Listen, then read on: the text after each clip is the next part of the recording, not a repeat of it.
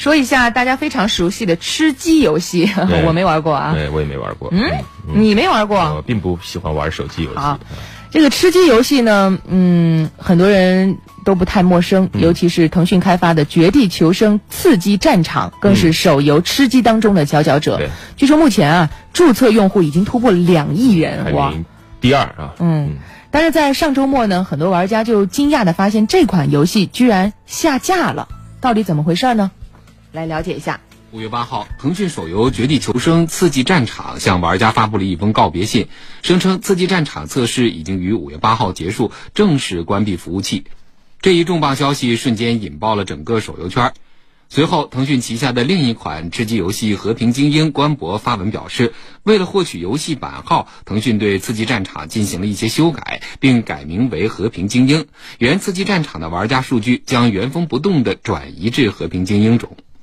据了解，吃鸡游戏也被称作大逃杀游戏，是指一群玩家被空投至一张地图上相互厮杀，随着安全区不断缩小，最后只有一名或一队玩家获胜。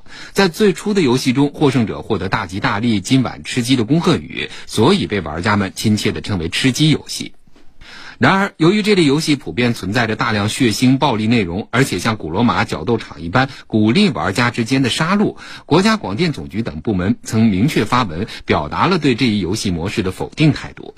这也让《刺激战场》等吃鸡游戏迟迟无法获得游戏版号，只能以测试服的名义供玩家免费游玩。